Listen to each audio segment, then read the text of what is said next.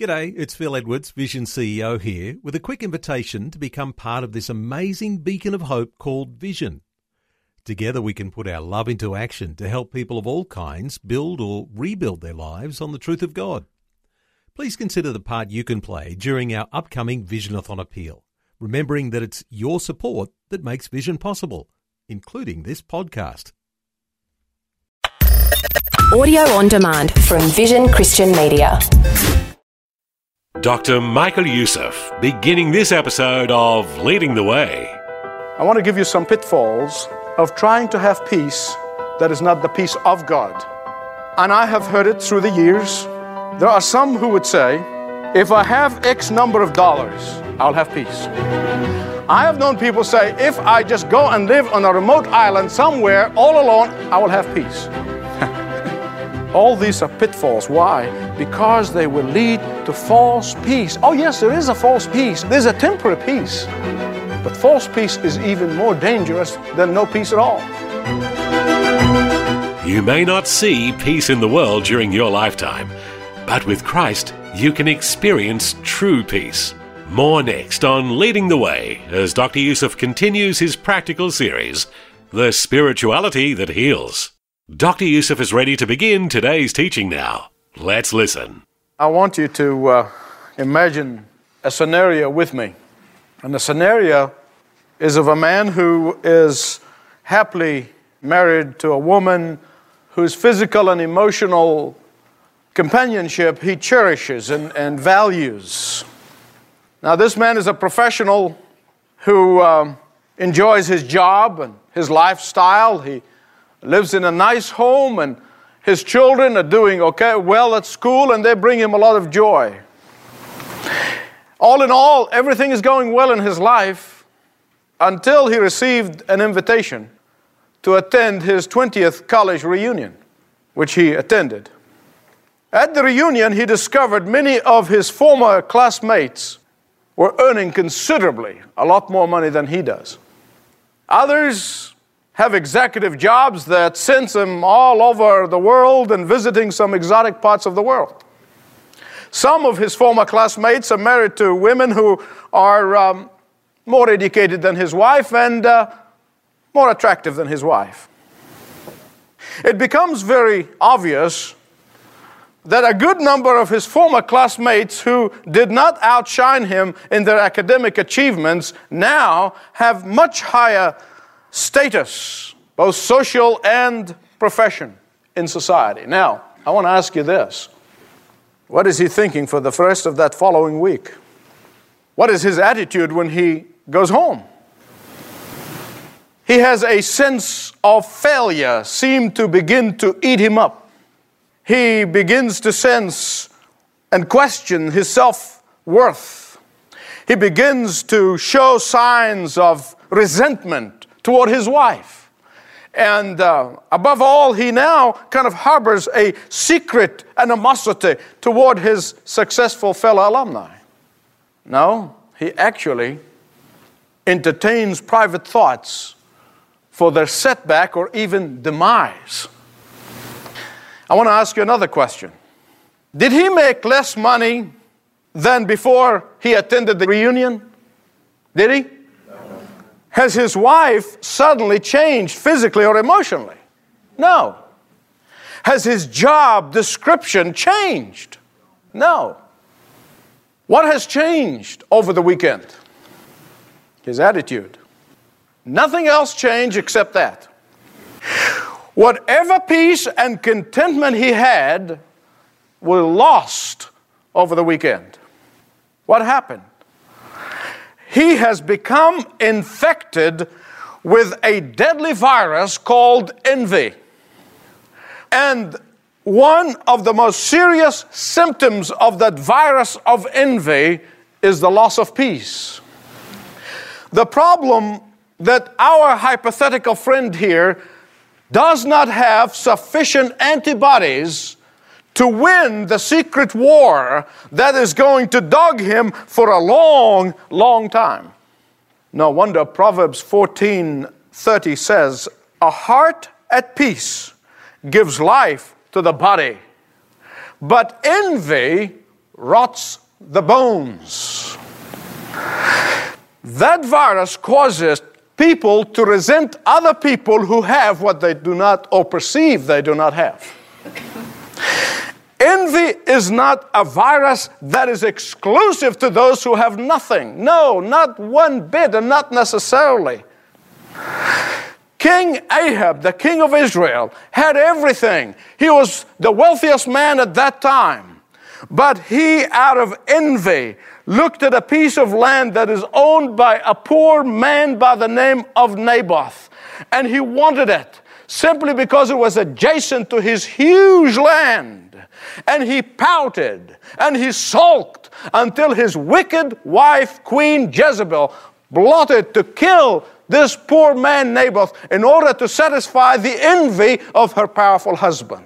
So it doesn't necessarily mean those who are envious are the people who have nothing. There are some people who have plenty, yet envious. And with those eyes, I have seen people around the globe who had so little, and yet they are contented. They are at peace with God and have the peace of God, and they rejoice when somebody else gets blessed. Please hear me right. Envy has nothing to do with what you have. But envy is a, a dilapidating virus. Envy is an incapacitating virus. Envy is like a cancer that causes men and women to regress to childhood attitudes, to regress to childhood expressions. Even godly King David, when he was infected with this virus of envy, it caused him to commit adultery, it caused him to commit murder. And until he repented in his own words, he had no peace in his life. Envy always causes strife and loss of peace. Make no mistake about it. Write it down. In fact, the Greeks had a goddess named Eris. Eris was the goddess who incited people into strife that comes out of envy. In fact, that is why the New Testament writers, while they do not name her by name in the New Testament in their writings, they are constantly warning the Christians against strife that comes out of envy and jealousy. Why? Because they knew that this is how you can lose your peace. But then there's another virus that infects many people, God's people that virus produces the same results as envy. This particular virus is called anxiety. By the way, before I get any further on this, I want to give you my definition of anxiety, okay? Because I know that there are a lot of definitions, there's dictionary definitions and all kind. I'm going to give you my definition so we know where we're going from here, okay? Here's a Youssef definition of anxiety. Anxiety is a preoccupation with the unimportant things in life and the false reasoning that if those things are attended to, life would be wonderful. I want to repeat that. Anxiety is the preoccupation with the unimportant things in life and the false reasoning that if those things are attended to, life is going to be great. Let me tell you about Mary and Martha. Mary and Martha were sisters. Both loved the Lord Jesus. Both sought to please the Lord Jesus. Both were believers. Yet, Martha became preoccupied with cooking of that perfect meal for Jesus. I mean, it had to be a perfect meal. That spotless house, that immaculate appearance. Man, it has to be done just right. Martha was so preoccupied with the unimportant, while Mary sought to spend time with Jesus at the feet of Jesus to learn from Jesus. Martha's preoccupation with the unimportant things caused her both envy and anxiety and loss of peace. Now, if you want to follow that story, turn to Luke chapter 10. You follow it with me. Now, I'm sure probably some of you ladies saying, What does he know about cooking and housekeeping? He doesn't understand this. It's time consuming. I agree. I will not fuss, but not if it keeps you away from Jesus. Men, I don't care the 16 hour day or the sports channel or whatever you do, if crowds Jesus out of your life, you are wrong. And I'm telling you that right now on the authority of the Word of God. And I'll try to imagine Martha cooking a storm. I mean, she was cooking up a storm. She was working frantically and getting more and more frustrated as she was cooking and, and looking at her sister, you know, kind of corner of her eye, sitting there learning from Jesus, and she's cooking away, you know, kneading and baking the bread and, and kind of slaving over this hot oven and feeding the oven with wood and trying to get the fire going and, and gritting her teeth so hard your jaw's about to explode this sister of mine, you know, this, I mean, she is so insensitive. I mean, she doesn't care if Jesus would get a, a, decent meal or not. I mean, she doesn't care if Jesus sits on a clean floor or not. She doesn't care about perfections and appearances like I do. And, and all the sister of mine, I mean, she's just too spiritual for her own good. She's cooking away, you know. and her anxiety caused her a loss of peace. And finally, she lashes out at Jesus. Isn't that something? he said, Jesus, say something to my sister. I mean, tell her to do something useful with her life. Just drum some common sense into her. She's not a perfectionist like me, and that's terrible, Jesus, don't you think? Phew, I'm glad he was in that spot, not me. Let me tell you a couple of things about perfectionism. And it doesn't matter how you rationalize it, it doesn't matter how you spiritualize it. I want to tell you a couple of things about it. It will give you ulcers, it will give you permanent headaches. It will give you a heart attack. It will give you aches and pains. It will give you a loss of sleep. It will take away your peace. I heard about this gardener who absolutely kept an immaculate garden. I mean, he's probably more on his knees than he is standing up and taking care of that garden. I mean, it's the most beautiful garden you could ever see. And one year, it grew full of dandelions. I mean, he tried every product and every method known to mankind. He couldn't get rid of them. Finally, he wrote to the Department of Agriculture. And he told them everything he did and all the details. And, and finally, he asked the question, What shall I do next? And then came the answer from the Department of Agriculture get used to it. There's some things you're just going to have to get used to them, especially things that you can't change. Remember, anxiety is a preoccupation with the non essentials or the non important. Keep my definition in mind. Do you remember in the last message we saw how the Apostle Paul was able to say, Listen, I have learned to do with plenty, but I also have learned to do with little. It doesn't make any difference to me. If it's $100,000 or $100, it's not going to make any difference to me. My goal, my eye is on heaven and Jesus and His kingdom. Nothing else is going to come between us. It doesn't matter. Listen to what Jesus said to Martha verses 41 and 42 of Luke chapter 10. And I'm going to read from the New English Translation. Puts it beautiful. It says, Martha, Martha, you are fretting and fussing about so many things, and only one thing is necessary. Mary chose what is best. It shall not be taken away from her. I hope you do this exercise tomorrow morning. Wake up and visualize everything you have taken away from you. I mean, everything. Just visualize it. Let me tell you something, that's going to happen to every one of us. Back in the early 60s, late 50s, I saw this happen in reality when Nasser nationalized all private businesses. People literally wake up one morning, all their businesses. We had a dear friend who had a large shipping magnet. Literally, everything was taken from middle of the night. Gone. That's it.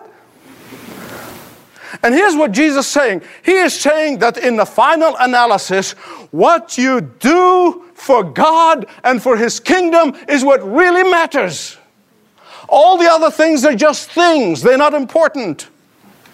What Jesus is saying here is that he is giving you a license. He is giving you a permission. He is giving me a permission to be anxious about one thing and one thing only in life. That's it. And that is, you ready for it? Your salvation. Your salvation. That's the only one thing you can be anxious about. You say, why would Jesus tell us to do that? Because He knows when you're anxious about your salvation, you're going to live a life that is pleasing to Him, a life that's in obedience to His Word. That's the only thing. That's why Paul said, fulfill your salvation in fear and tremble. Salvation is happened, is happening, and will happen. It is not something you just took care of back then when you're nine years of age and you walk down the aisle and it's all over. No. You commit your life to Christ from that moment on you're growing in Christ. And if you're not growing in Christ, you are not growing at all. And you're not standing still either. You are dying. You're regressing. One thing and one thing only needful, he said. Everything. Hey, listen, this is the only one thing that cannot be taken away from you. Everything else you're going to leave behind, and somebody else is going to come and run it. So, one thing that will produce lasting and everlasting fruit. Everything else in life is not worth being anxious about. Let me tell you something about anxiety and why it destroys your peace. Anxiety either usurps God's prerogative to provide for you or make you doubt that he cares for you and for your tomorrow. Now, let me just clarify some things. Somebody sitting here said, Is he telling me, you know, just uh, go back, lie in the wheat, and wait for Jesus to come back? No, that's not what I'm saying. Not one bit. Those of you who know me, work with me, they know, you know what I believe about work. God expects us to work hard. God expects us to work diligently. God expects us to work wisely. Of course, God expects us to be faithful with the resources He's giving us, the gifts He's giving us, the talents He's giving us, and the time that He's given us. Of course, that goes without saying, but that's different from anxiety. Don't mix the two together. Anxiety is practical atheism. Yes, you heard me right. It is practical atheism. And I tell you, there are many people in the church of Jesus Christ today who are practical atheists. They may profess Jesus as Lord and Savior, but let me tell you, they're practical atheists. Why is it practical atheism? Because it counts something more important than God. Because it seeks to drive security from things other than God Himself. When God is at the center of every single day of your life, your priorities are going to be turned upside down. When God is in control, you will cast all your anxiety upon Him. When God is in His proper place in your life, you will sleep like a baby. Here's what C.S. Lewis said. I want you to listen to this. It's a magnificent quote. He said, God designed the human machine to run on himself. And that is why it's just not good asking God to make us happy in our own way without bothering about Him.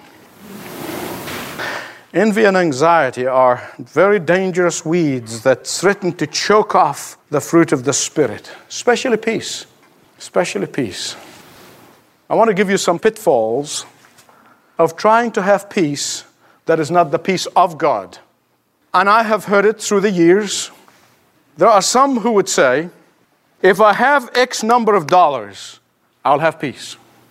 There are some would say, man, if I get married, I think I'll have peace. There are some who would say, if I accomplish certain things in life, I will have peace. I have known people say, if I just go and live on a remote island somewhere, all alone, away from people, I will have peace. All these are pitfalls. Why? Because they will lead to false peace. Oh, yes, there is a false peace. There's a temporary peace. But false peace is even more dangerous than no peace at all. Not because God is against peace. No, no, no, don't miss that point. But He is a holy God and He will grant His peace only on the basis of His righteousness.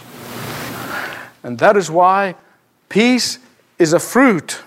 And as we saw in the last message, you cannot manufacture fruit, you cannot hang fruit on the tree, you cannot bring fruit from outside your circumstances or events in your life. No, the fruit comes out of the nutrients that flows through the tree.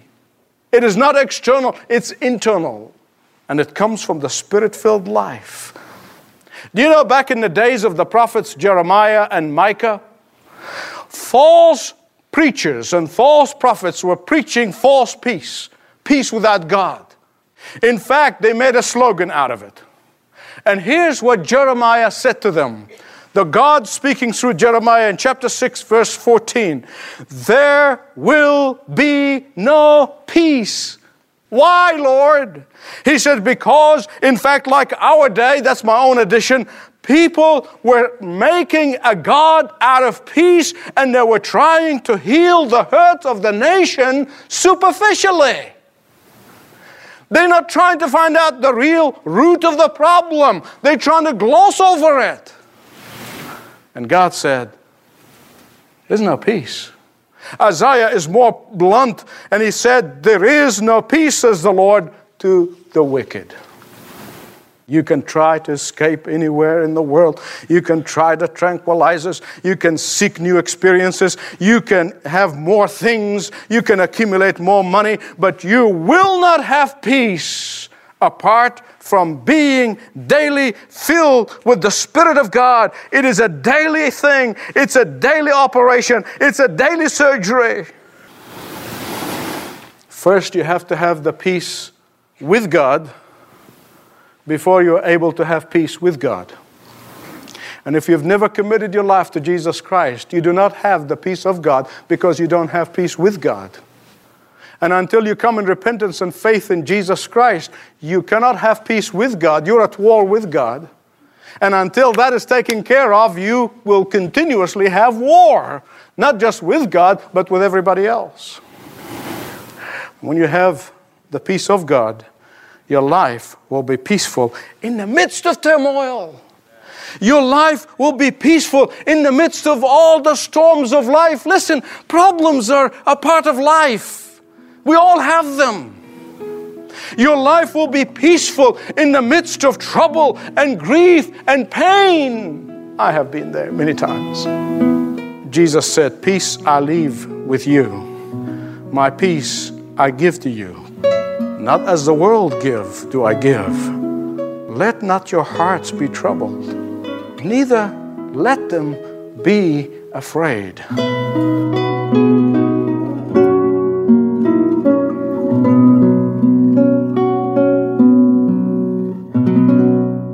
We pray that you'll accept Dr. Michael Youssef's invitation to have peace with God and experience the true peace of God. Got questions? Talk further with a Leading the Way pastor at ltw.org/jesus. Well, before time is completely gone for this episode, here's your challenge to get a free trial subscription to My Journal started so you can be encouraged as you go through 2023. My Journal is a monthly magazine that has great ways of focusing your heart and mind on the peace Jesus is spreading around the world as more and more come to know Him through leading the way. My Journal features content all through a biblical lens regarding engaging with today's culture, family life, and stories of lives changed by the gospel that will challenge you. Plus, Dr. Youssef writes devotionals and articles giving you the opportunity to dig deeper into the Word of God. Get your free trial subscription started today. 1300 133 589 or at ltw.org. And you know we love getting your notes through the post office, so write Dr. Youssef a note. Leading the way, P.O. Box 1900, Penrith, New South Wales 2751. Thank you for listening today. We know it's a busy time of the year and your time is precious. This program is furnished by Leading the Way with Dr. Michael Youssef, passionately proclaiming uncompromising truth around the world.